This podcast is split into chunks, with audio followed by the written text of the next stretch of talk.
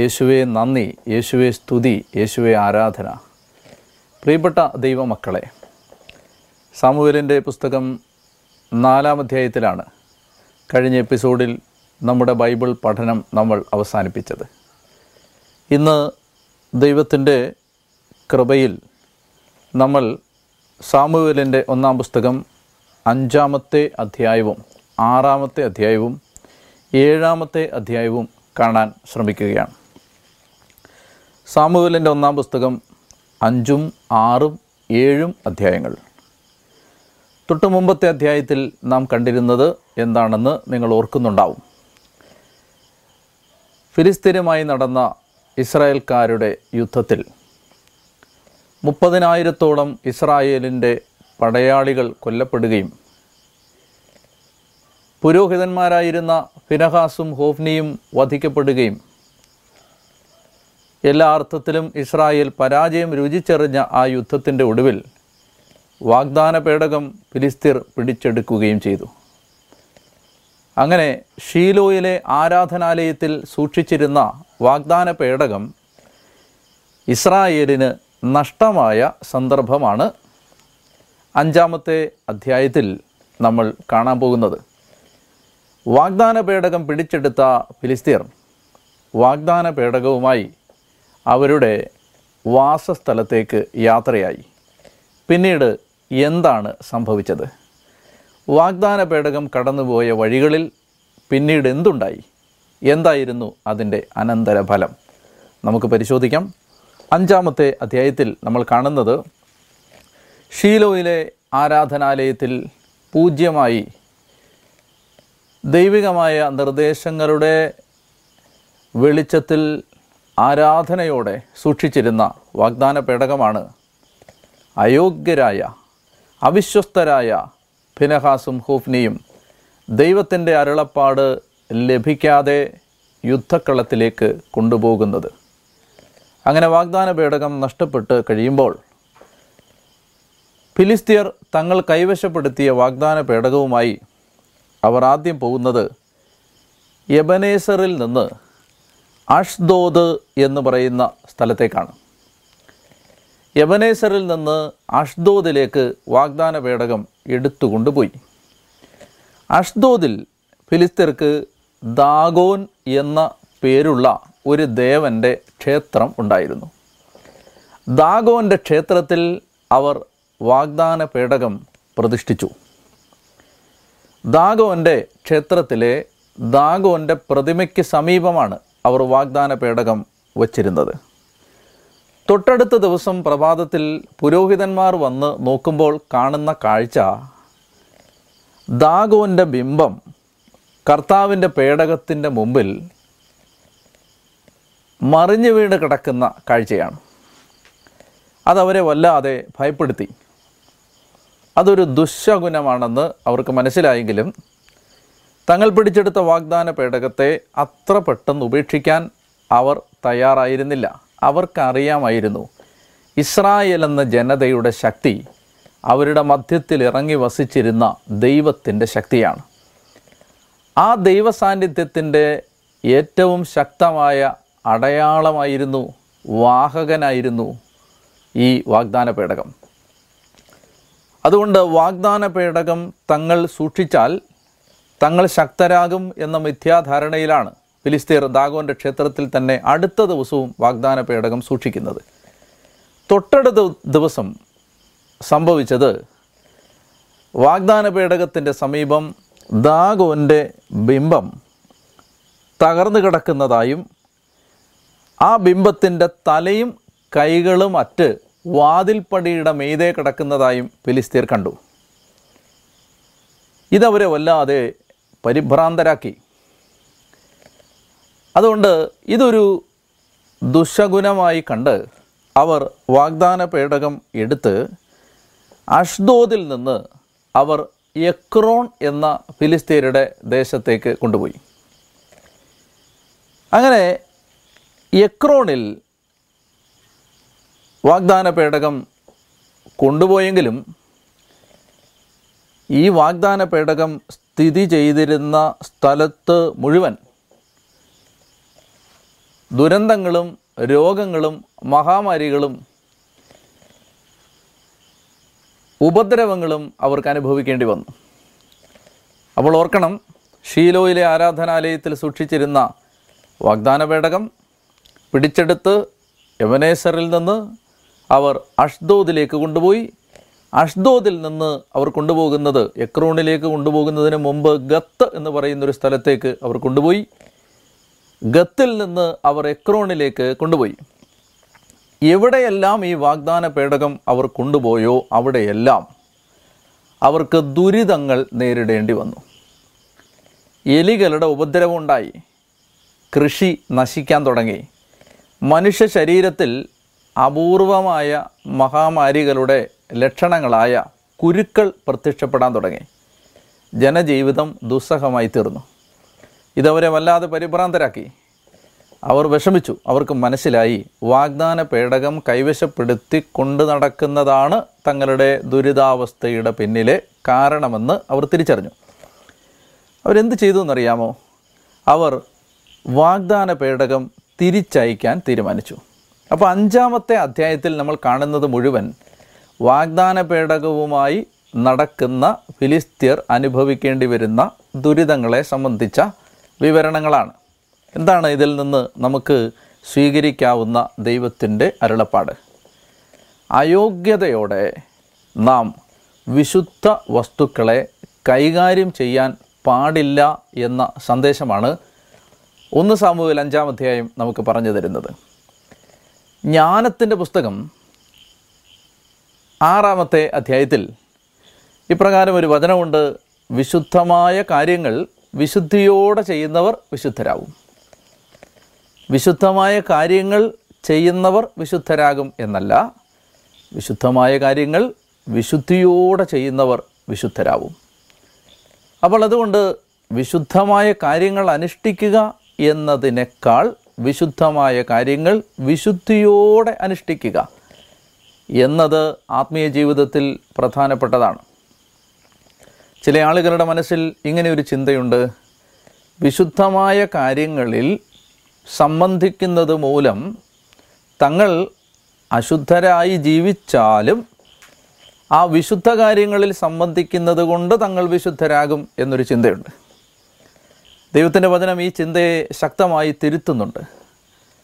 ജെറമയായിലൂടെയാണ് ദൈവം അരുളി ചെയ്യുന്നത്, നിങ്ങൾ കൊള്ളയും കൊലപാതകവും വ്യഭിചാരവും മോഷണവും അതിക്രമവും കവർച്ചയും ചെയ്തു കൂട്ടിയിട്ട് എൻ്റെ ആലയത്തിൽ വന്ന് നിന്ന് സുരക്ഷിതരാണെന്ന് കരുതുന്നുവോ? ദൈവം ചോദിക്കുന്നുണ്ട്.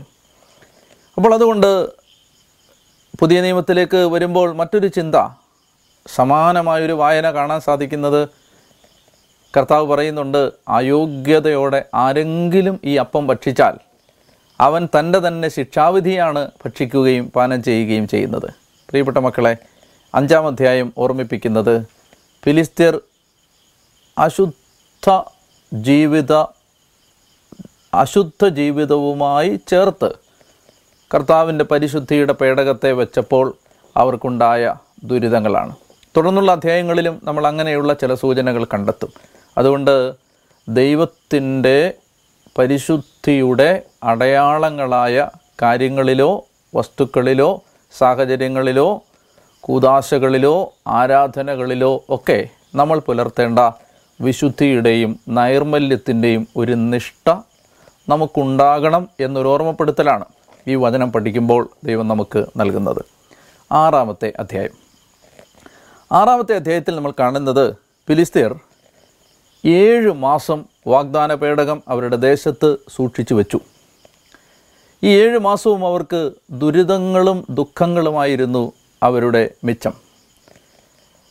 കഷ്ടതകളും ക്ലേശങ്ങളും നിറഞ്ഞു വന്ന ഒരു സാഹചര്യത്തിൽ അവർ ഒരുമിച്ച് കൂടി തീരുമാനിച്ചു, നമുക്ക് ഈ വാഗ്ദാന പേടകം തിരിച്ച് അയക്കാം.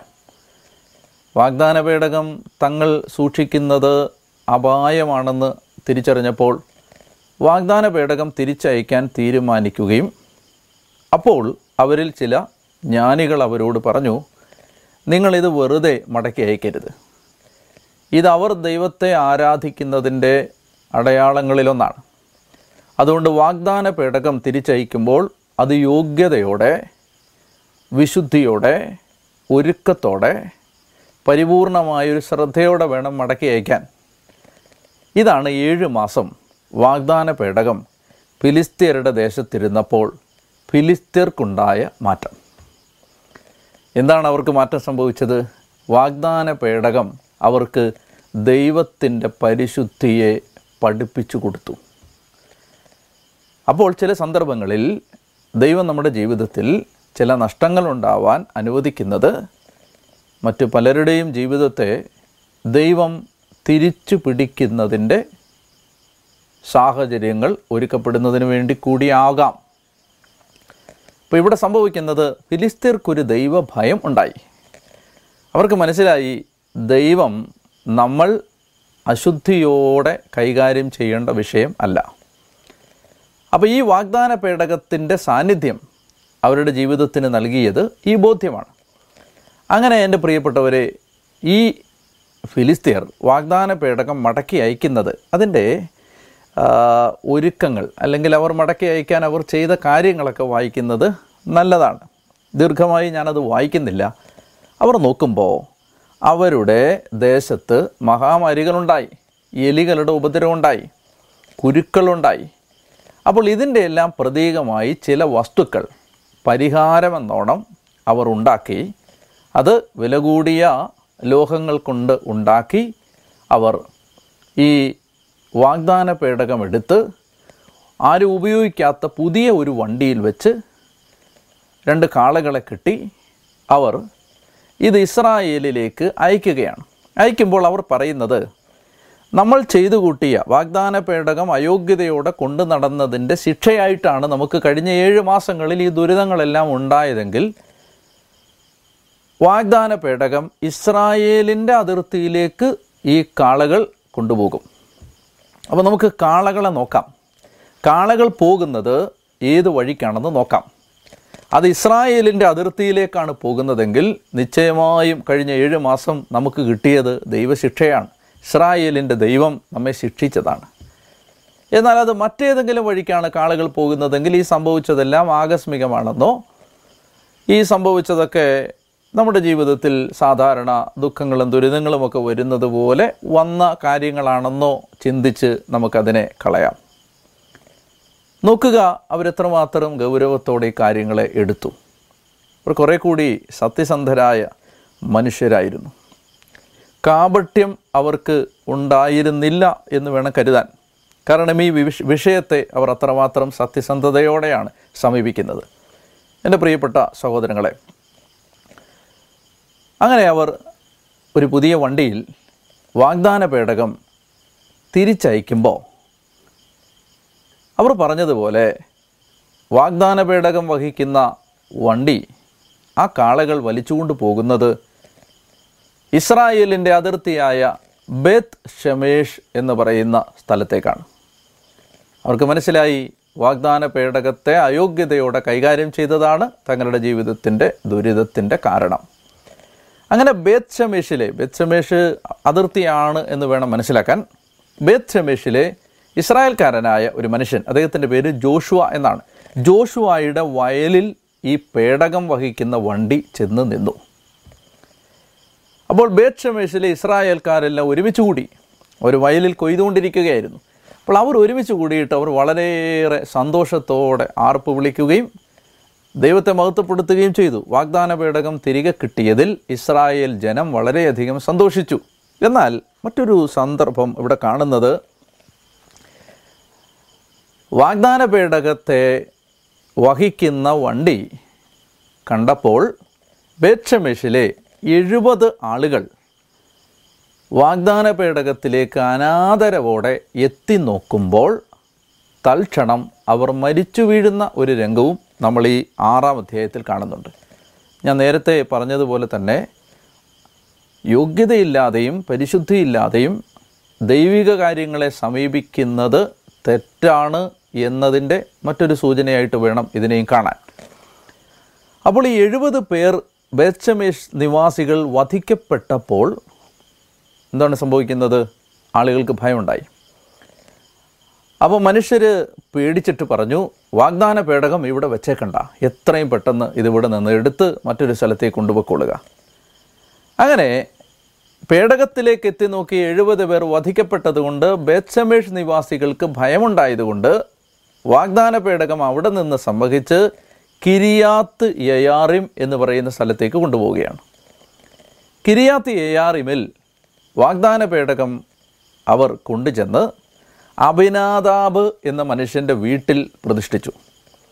അബിനാദാബിൻ്റെ പുത്രൻ ഏലിയാസറിനെ വാഗ്ദാന പേടകത്തിൻ്റെ സംരക്ഷണ ചുമതലയേൽപ്പിച്ച് പുരോഹിതനായി അഭിഷേകം ചെയ്തു. അപ്പോൾ ഏലിയാസർ എന്ന പുരോഹിതൻ വാഗ്ദാന പേടകത്തിൻ്റെ ശുശ്രൂഷ ചെയ്ത് അബിനാദാബിൻ്റെ മകനാണ്. അബിനാദാബിൻ്റെ വീട്ടിൽ വാഗ്ദാന പേടകം ഇരിക്കുകയാണ്. ഇനി നിങ്ങൾ ഇത് ശ്രദ്ധയോടെ മനസ്സിലാക്കി വെച്ചിരിക്കണം.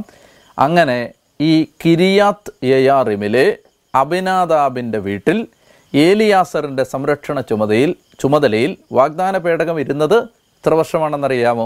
20 വർഷം ഇരുന്നു.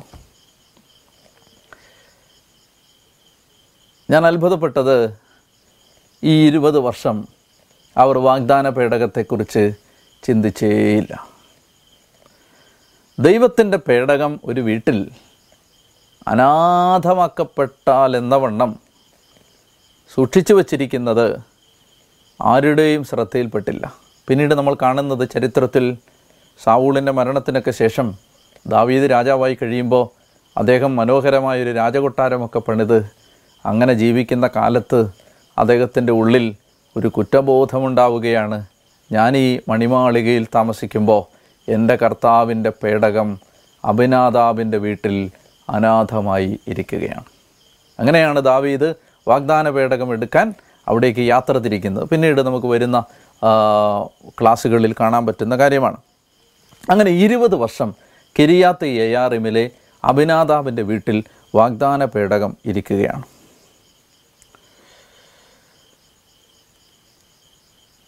അങ്ങനെ ഇരിക്കുന്ന സമയത്ത് 6-ാമത്തെ അധ്യായത്തിൻ്റെ തുടർന്നുള്ള ഭാഗത്ത് നമ്മൾ കാണുന്നത്, സാമുവേൽ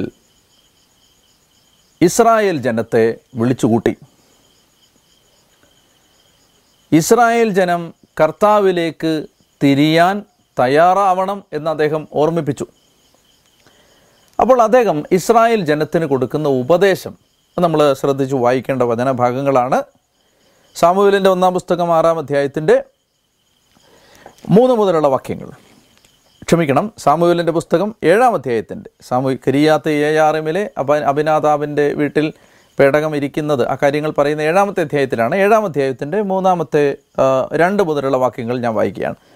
കർത്താവിൻ്റെ പേടകം അവിടെ ഏറെക്കാലം 20 വർഷത്തോളം ഇരുന്നു. ഇസ്രായേൽ ജനം കർത്താവിലേക്ക് തിരിഞ്ഞ് വിലപിച്ചുകൊണ്ടിരുന്നു. അപ്പോൾ സാമുവേൽ ഇസ്രായേൽ ജനത്തോട് പറഞ്ഞു, പൂർണ്ണ ഹൃദയത്തോടെ നിങ്ങൾ കർത്താവിലേക്ക് തിരിയേണ്ടതിന് അന്യദേവന്മാരെയും അസ്താർത്തെ ദേവതകളെയും ബഹിഷ്കരിക്കണം. നിങ്ങളെ പൂർണ്ണമായി ദൈവത്തിന് സമർപ്പിക്കണം. അവിടുത്തെ മാത്രം ആരാധിക്കണം. ഫിലിസ്ത്യരുടെ കരങ്ങളിൽ നിന്ന് അവിടുന്ന് നിങ്ങളെ രക്ഷിക്കും. അപ്പോൾ സാമുവേൽ എന്താ പറയുന്നത്? സാമുവേൽ പറയുന്നത്, വാഗ്ദാന പേടകം എടുക്കാതെ യുദ്ധത്തിന് പോയത്, വാഗ്ദാന പേടകം എടുക്കാതെ യുദ്ധത്തിന് പോയത് കൊണ്ടല്ല നിങ്ങൾ പരാജയപ്പെട്ടത്. നിങ്ങൾ എന്തുകൊണ്ടാണ് ഈ യുദ്ധത്തിൽ പരാജയപ്പെട്ടത്? നിങ്ങൾ ഈ യുദ്ധത്തിൽ പരാജയപ്പെട്ടതിൻ്റെ കാരണം നിങ്ങൾ യഥാർത്ഥ ദൈവത്തെ ആരാധിക്കുന്നതിന് പകരം നിങ്ങൾ അസ്താർത്തെ ദേവതയെയും ബാലിനെയും പൂജിച്ചതും ആരാധിച്ചതും കൊണ്ടാണ് നിങ്ങൾ പരാജയപ്പെട്ടത്. പഴയ നിയമം മുഴുവൻ ആവർത്തിച്ച് പഠിക്കുമ്പോൾ ആവർത്തിച്ച് കാണുന്ന ഒരു സത്യം ഇതാണ്.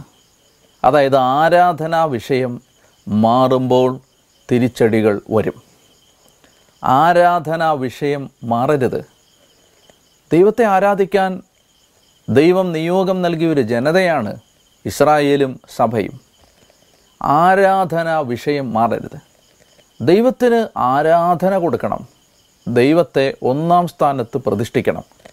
അപ്പോൾ സാമുവേൽ പറയുകയാണ്, മക്കളെ, ഇപ്പോൾ നിങ്ങൾ ചിന്തിക്കരുത്, നിങ്ങൾ ദേവാലയത്തിൽ പോകാത്തത് കൊണ്ടല്ല, പ്രാർത്ഥിക്കാത്തത് കൊണ്ടല്ല, ആത്മീയ കാര്യങ്ങൾ ചെയ്യാത്തത് കൊണ്ടല്ല, പേടകം എടുക്കാത്തത് കൊണ്ടല്ല നിങ്ങൾ തോറ്റുപോകുന്നത്. എന്തുകൊണ്ടാണ്? ഹൃദയത്തിൽ പൂജിക്കുന്നത് ദൈവം അല്ലാതായി മാറുന്നത് കൊണ്ടാണ്, ആരാധനാ വിഷയം മാറുന്നത് കൊണ്ടാണ്. അപ്പോൾ അതുകൊണ്ട് ആ വിഷയം നിങ്ങൾ അഡ്രസ്സ് ചെയ്താൽ മാത്രമേ ഈ പരാജയത്തിനൊരു പരിഹാരം ഉണ്ടാവൂ. എൻ്റെ പ്രിയപ്പെട്ട മക്കളെ, നിങ്ങളിത് കേട്ടുകൊണ്ടിരിക്കുമ്പോൾ നിങ്ങളിൽ ആരെങ്കിലും തകർച്ചയിലാണെങ്കിൽ എനിക്ക് കർത്താവിൻ്റെ ഒരു ശുശ്രൂഷകൻ എന്ന നിലയിൽ നിങ്ങളോട് പറയാനുള്ളത്, നൂറ് നൂറായിരം ജീവിതാനുഭവങ്ങളുടെ വെളിച്ചത്തിൽ എനിക്ക് നിങ്ങളോട് പറഞ്ഞു തരാനുള്ളത്, എല്ലാ കാര്യങ്ങളും ചെയ്തു തരുന്നൊരു ദൈവത്തെയാണ് എനിക്ക് പരിചയമുള്ളത്. അത്യുന്നതനായ ദൈവത്തെ ഞാൻ വിളിച്ചപേക്ഷിക്കുന്നു. എനിക്ക് വേണ്ടി എല്ലാം ചെയ്തു തരുന്ന ദൈവം, എല്ലാം ചെയ്തു തരുന്ന ദൈവം എന്ന് പറഞ്ഞാൽ ജീവിതത്തിൻ്റെ സമസ്ത മേഖലയിലും ഇടപെടുന്നൊരു ദൈവത്തെയാണ് എനിക്ക് പരിചയമുള്ളത്, ഞങ്ങൾക്ക് പരിചയമുള്ളത്, നിങ്ങൾക്ക് പരിചയമുള്ളത്. എന്താണ് നാം ചെയ്യേണ്ടത്? ആ ദൈവത്തെ ഏകാഗ്രതയോടെ ഹൃദയത്തിൻ്റെ പ്രധാന പീഠത്തിൽ പ്രതിഷ്ഠിക്കണം. കർത്താവിന് മുകളിൽ ഒന്നും വരരുത്, ആരും വരരുത്. ഇതാണ് ഒന്നാം പാഠം. ഇവിടെയാണ് ദൈവജനത്തിന് തകർച്ച ആരംഭിക്കുന്നത്. ഇവിടെയാണ് കുടുംബങ്ങൾ തകർന്ന് തരിപ്പണമാകുന്നത്. പ്രിയപ്പെട്ട മക്കളെ, ദൈവം നമ്മളെ വിളിച്ചത് വലിയ വലിയ കാര്യങ്ങൾ ചെയ്യുക എന്നതിനപ്പുറത്ത് കർത്താവിനെ വലിയവനായി സ്നേഹിക്കുക, പൂജിക്കുക എന്നതിനാണ്.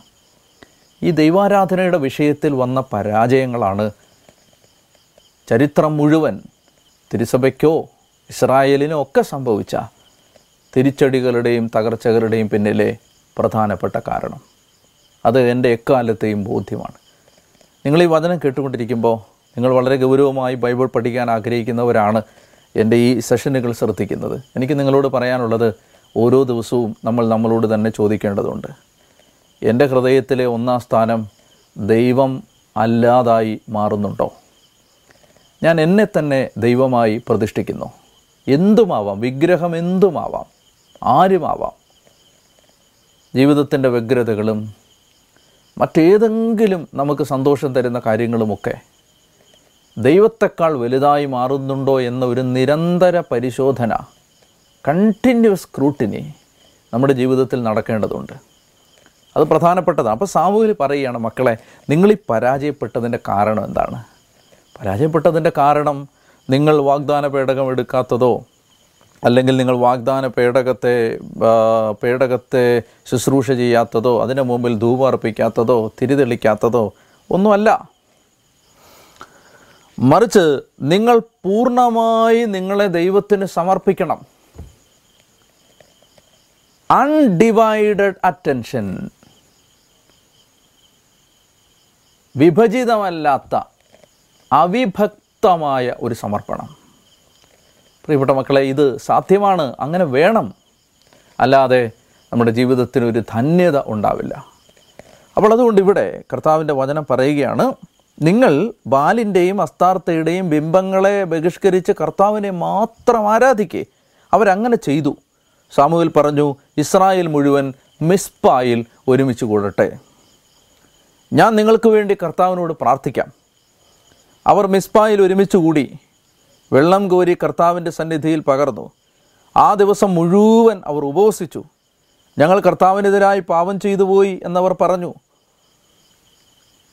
മിസ്പായിൽ വെച്ചാണ് സാമുവേൽ ഇസ്രായേൽ ജനത്തെ ന്യായപാലനം തുടങ്ങിയത്. അപ്പോൾ എന്ത് സംഭവിക്കുന്നത്?